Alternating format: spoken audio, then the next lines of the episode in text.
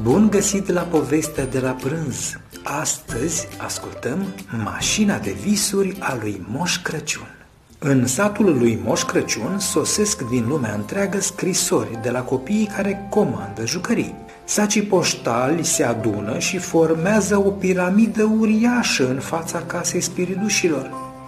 De la an la an sunt tot mai multe scrisori, bombăne Zăhărel. Nu vom reuși niciodată să le citim pe toate, adaugă Gâdilici. Din casa lui, Moș Crăciun surprinde conversația lor.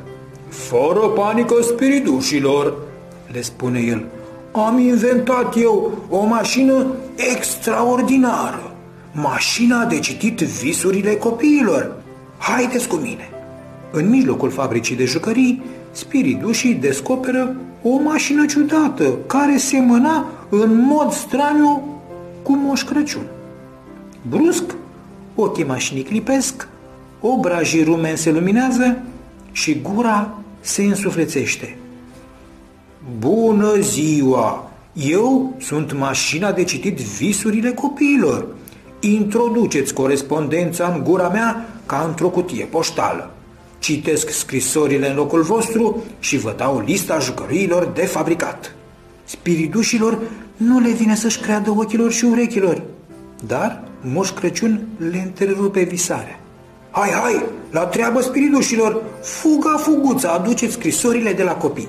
Ho, ho, ho! Spiridușii organizează o lungă farandol care pornește din vârful piramidei de plicuri până la mașina de citit. Câdilici, ultimul spiriduș, strecoară una câte una scrisorile copiilor în gura cutie poștală care începe să vorbească. Julieta visează să aibă o trotinetă. Hugo și-ar dori o bicicletă. Ivona vrea o bucătărie pentru păpuși. Mașina de citit lucrează de zor.